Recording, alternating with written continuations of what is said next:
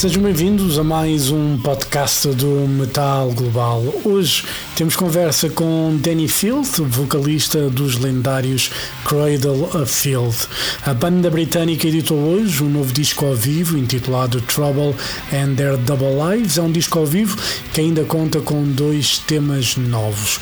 A conversa, como eu disse, é com Danny Field, ele que vai contar um pouco mais sobre este disco ao vivo, a nova editora que é a Napalm Records e também o regresso Portugal da banda, que vai acontecer em agosto no Festival Milagre Metaleiro Open Air, no dia 27 de agosto. O Milagre Metaleiro acontece dias 25, 26 e 27 de agosto, vai ser a maior edição de sempre do Milagre Metaleiro, muitos e bons nomes já confirmados para o festival, para além de Cradle of Filth, vamos ter também os Dark Tranquility, vamos ter Stratovarius, vamos ter Ordan vamos ter os Moonspell, enfim, muitas e boas bandas já confirmadas para o Festival Milagre Metaleiro.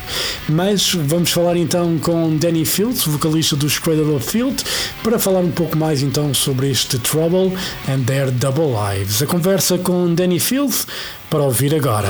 Metal Global. Hello? Hello. Hello, Danny, how are you? I'm good, thank you. How is everything there in the UK? Yeah, good. Nice weather as always. Yeah, the weather's beautiful today. Oh, that's good. Here in Portugal, it's sunny, getting warm again, so it's nice. And uh, you know, let's start with um, you know with the with this live record because it's kind of um, not very usual way to start a, a, deal with a label with a live album. What uh, made you guys start with a live album with this uh, deal with Napalm Records? Well, because of the pandemic, we didn't have any choice. Uh, it made our previous album delayed, Existence is Futile, and therefore our new album delayed. So we had some free time in which our um, uh, sound guy suggested that um, a lot of the shows he'd recorded were available um, from the Cryptoriana World Tour, and that we should um, perhaps look through them. So we thought, okay, we've got a great load of material here. Passed it to our studio engineer to sift through. Um, and yeah, we decided to release a, a live record. There was no, nothing other than no plan for it as such, other than the opportunity arose. Before it would be a good opportunity to put it out. We had a couple of songs spare that had fallen between the cracks because uh, we hadn't started writing for a new album on mass. Um, and um, these were um, written with our previous guitarists. So we decided that would be the best option. Yeah, and uh, normally, do you guys tend to record uh, the live shows a lot? Pardon? Do you tend to record the live shows a lot? It's a it's a common thing that you guys do. You know, obviously not with intentions to to release, but just probably to listen and see how everything is working. Yeah, yeah, yeah. That's exactly it. Um, there was no, like I say, we, we, we hadn't planned on a live record. The opportunity arose. But yes, we, we generally record a lot of our live material. I wasn't aware of that up until that point. But um, yeah, Cryptoriana World Tour was three years um, from 2015. Ignore what the press says, it, they've wrote yeah. it down wrong. 2015 to 2018, and then we extended that by a year because we released the Cruelty and the Beast Re-Mistressed record. So we basically stayed out on the road. That should have been released earlier, but a couple of the ex members who were involved with the original album just were being complete cunts about the whole thing. So they um, they held it up. So subsequently, it came out uh, a couple of years later, thus helping us to extend our world tour. So there was like a four year um, period in which um, most, of, well, all of these um, live recordings were taken from. Yeah. And you know, speaking of you know ex members and everything, uh, you know, Cradle had a lot of lineup changes throughout the years. It's a necessary evil for the band to survive to have those lineup changes? Uh, well, obviously, yes.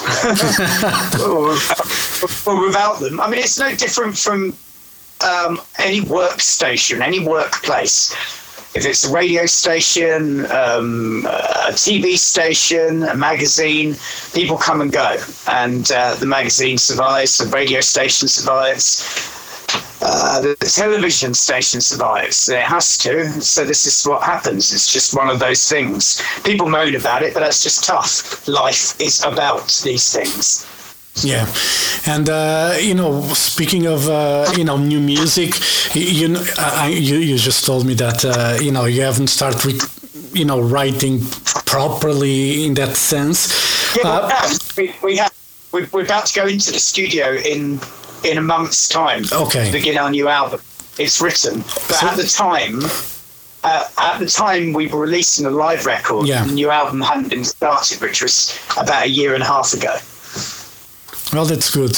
Um, uh, speaking of those, you know, album that album that you're going to enter the studio, um, do you feel strongly about it? I mean, probably you, you, wouldn't go to the studio if you didn't, but um, do you feel that the material is, uh, you know, because Existence is Futile was quite a strong record, you know, rave reviews about the record, you know, great songs.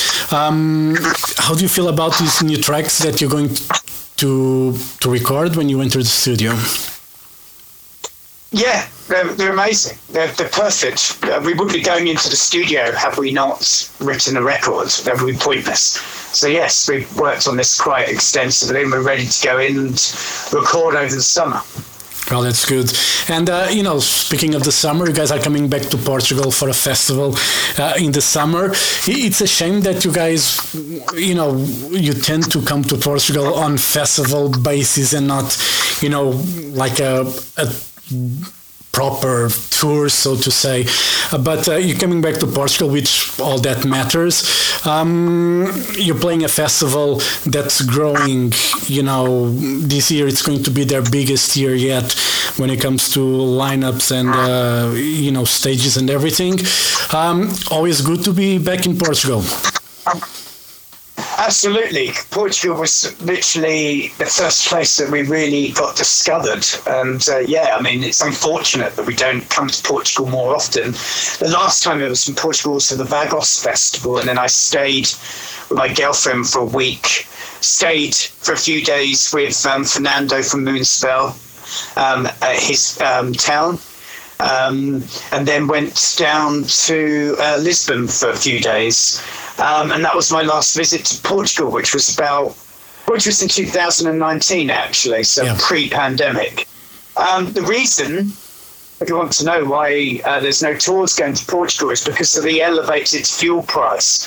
To take a tour bus from Spain to Portugal and return through Spain is just so expensive. I think you'll find that very little amount of bands do that um, because it just is absolutely ridiculous. Uh, we wouldn't be able to afford. No band would be able to afford to do it because of the fuel prices, um, the extra day it takes to get across from Spain. Um, it's just an unfortunate state of affairs. We can't tour Russia at the moment either. We had a massive tour in Russia booked last year, which we had to cancel.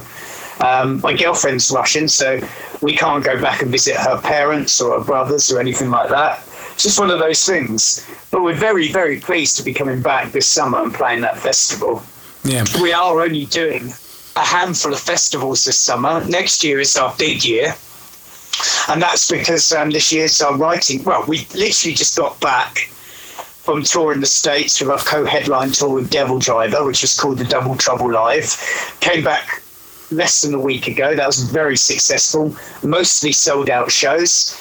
Um, second part of that happens um, in September, and then we go to South America in November. So the rest of the year is busy for us, but summer, just a few festivals whilst we um, write the record, and uh, the record will be finished and released uh, this time next year.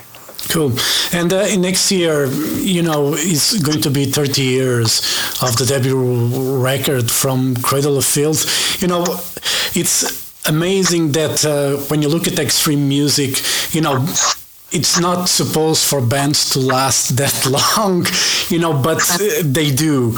And uh, how do you feel, you know, 30 years in this business of extreme music? Um, how do you feel about all this journey? You know, that's, you know, it's far from over anyway. Yeah, it's been incredible. I've had an amazing life. If I if everything finished tomorrow, I know that I've probably lived 110%, been all around the world countless times, released some really big records. Yeah, very. It's been great, and it's not stopping here. Our best material's still probably ahead of us. Um, yeah, I don't feel like I'm I'm turning 50 this year. I, I still feel like 30s. Uh, I do what I want, you know. I, I, don't, I haven't had a proper job since I was a kid, since I was working, you know, like um, at a bakery and holding down, you know, kids' jobs. Uh, this has been my life since since I turned 19, and um, yeah, very pleased with it, and continue to do so. And um, the band's going from strength from strength, from strength to strength. We've got a great team about the band, great management, and uh, yeah, we just moved to a new um, booking agent for Europe, and um, subsequently that booking agent's great. So hopefully they will be able to secure us more uh, gigs, notable gigs in Portugal. Yeah, you know, it's something that uh, we're always looking forward to see you guys play live. Obviously, you know, one of the big topics when it comes to you, it's the collaboration with Ed Sheeran. You know, everybody wants to know more details. Everybody wants to know everything. you know, what can you what can you say about that? What's the the state of affairs when it comes to that collaboration? Well, our bass player is actually in the studio. He's flown down from Scotland today to my local studio. I'm not there because I'm doing interviews, but um, he's um, putting the bass down. I've just got to put my vocals down, and the track is finished. Ed did his stuff before Christmas, um, tracked his vocals and his acoustic guitar. Um, and it's a, as you can imagine, it's a cross between Ed Sheeran and Cradle of Filth. So you'll get a blast beat in there. It's heavy, it, but it also sounds like Ed Sheeran. Um, it's going to be a, a track um, released over the summer for charity. So um, we until it's finished, um, which won't be for a couple more weeks because I can't get into the studio now until um, the 16th, which is in a couple of weeks' time. Um, just because we're busy and the studio is busy and we have other commitments. But um, once that's done, we'll start finalising how it's going to be released, where it's going to be released, how it's going to be marketed. And like I say, it's for charity. Ed has a charity, we have a charity, and um, hopefully that will bring in good money for those people. Yeah, you know, it's something that I'm really looking forward to hear, and I think everybody is, you know, anticipating what's coming up with that collaboration. You know, with the, you know, the business, the music business has evolved quite a lot. You know, from when you started to now, with the, you know, digital platforms, you know, becoming, you know, the main source of people to to enjoy music. Uh, how do you see, you know, this evolution in the music industry? and uh, you know because I see a lot of bands saying that probably they will focus on singles. Is it something that crosses your mind becoming like a band that just will release singles? How do you see all this evolution in the industry now? Um, well, I, I, know it's in dire straits after the pandemic. It, you know, put pay to a lot of bands have stopped or have just reduced what they do. People have found other jobs, other ways to make money.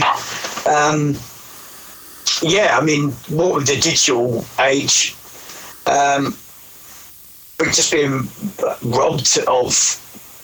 You know, the metal scene's great scene because it it's very loyal. People like to have the physical product. They like collect, collecting different kind of vinyls and what have you, and merchandise. But even this really isn't enough to save a lot of bands. And um, I think the sad state of affairs is you're going to get more festivals because you're going to see more bands that you want to see on there, and you can save your money and go to that. Less touring because people just can't afford to tour. Um, and maybe yeah, maybe less records or less quality records. I mean, there's loads of bands out there, but there's a lot of people doing bands in their bedrooms. Yeah. And uh, I, I, I, don't care what anybody says. I've, I've heard some terrible albums done like that. Like good good music, but fucking awful when people think they can do the job of a studio. You know, there's a studio for a reason. But unfortunately, that's the way the music industry is going to have to go. Hopefully, there'll be some way of turning it around. It needs legislation by governments to protect it. I mean, there's this new bill being passed in America, which is trying to make um, the possibility of, of touring there almost impossible for some bands because they want to raise up the cost of the, the you know the, the performance visas. Yeah. Um, to come to UK, I think it's like thirty pounds for an American. To go to America per person, it's about fifteen hundred pounds. Oh. So. Um, yeah, we're being punished somehow. I, I, I, don't know how the music industry is going to survive, but it will do. Uh, it always does. Yeah, and uh, you, you, know when it comes to obviously the metal fans, as you were saying, they're quite loyal and they like the physical aspect of the thing. You know, I'm still a collector of vinyl and CDs. We know whatever you know physical form the band release that I enjoy. I always I, I always try to, to get it. Is it for you as well? You know, I, do you still appreciate that format? You know, the physical one. Does it still give you the excitement when you get like a, a, new record vinyl for the first time when you see it in your hands it does it still excite you it does and i don't i don't um, i don't use i think they're criminals I think, I mean, it may be good. People argue, yes, it's great because new people can find your music. Yes, yeah, new people can find our music and then download it for free and never turn up at a concert. I don't give a fuck about that, you know? Um, we, we, we had 24 million plays last year and I received about 20 pounds. Um, yeah, it's, it's, it's fucking insane. And um, I, yeah, me, myself, I, I, I won't listen to anything on or anything like that. I have an Amazon account, but I only use it to listen to my records that I bought. Um, I also find that that ensues ensues uh, ensures sorry um, the fact that I really get into records. Like I buy a CD, I put it in the car, it lives in the car. You know, I play it in order. I don't just skip from track to track. Yeah. Um, yeah, I have a massive CD collection, and yeah, my, I think if I if I support a band, I'll buy a CD. Um, obviously, I get a lot of free ones from the record company, but I mean, I'm, I'm making money for the record company anyway, so that's that's a foregone conclusion. But yeah, physical products supporting the band. Everybody should support the band, they they just won't be here. I hate the fact that people, some people assume that music's free.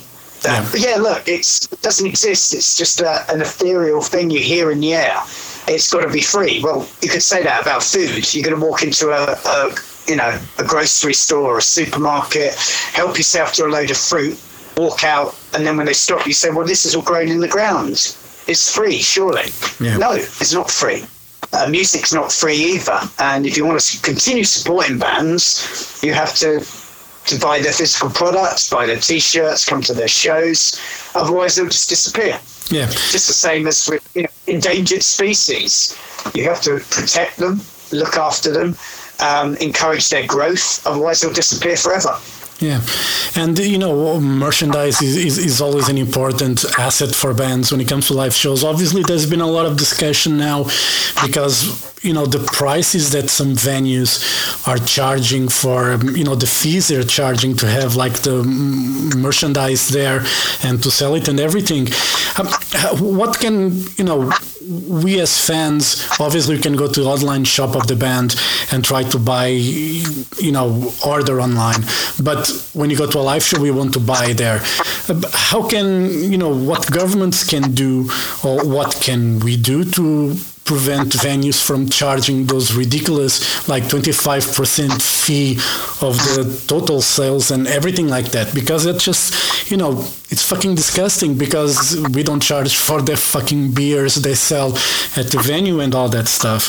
What what what do you think it could be done to avoid you know? Well there's a lot of there's a lot of bigger companies a lot of which is you know almost like a criminal over you know criminal groups that's how i look upon them um, yeah, extortionate amount of money. They they pay for um, these companies, you know, these um, uh, they they I have to choose my words carefully, otherwise get in a lot of trouble.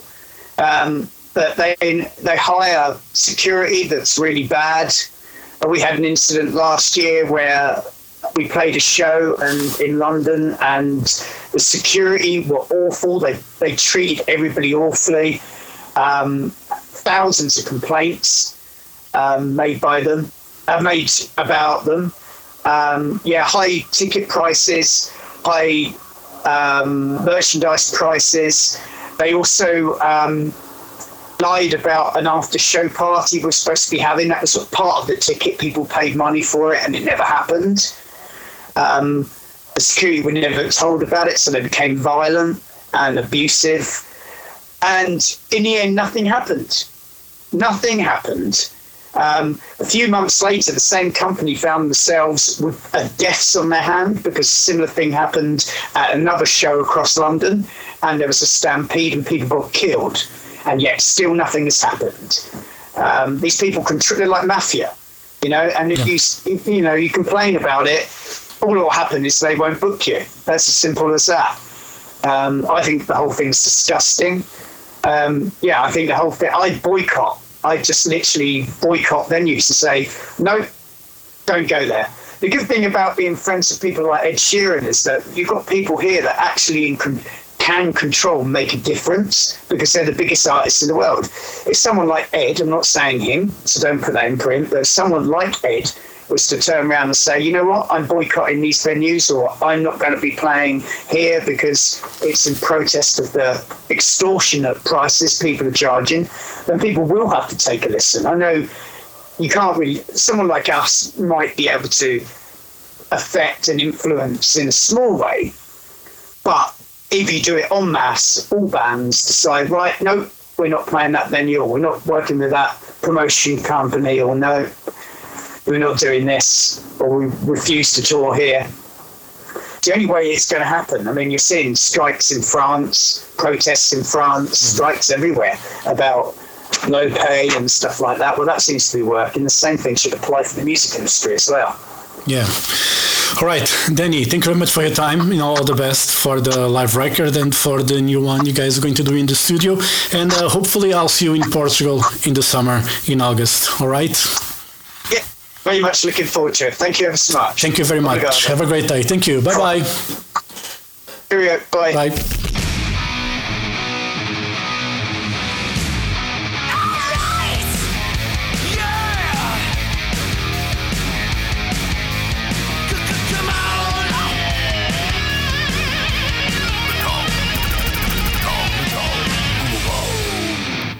Metal Global eh, foi a conversa com Danny Field, vocalista dos Cradle of Field, para falar então deste disco ao vivo, Trouble and Their Double Lives, que saiu através da Napalm Records, a nova editora para a banda britânica. Eles que regressam a Portugal então no Festival Milagre Metaleiro Open Air, no dia 27 de agosto.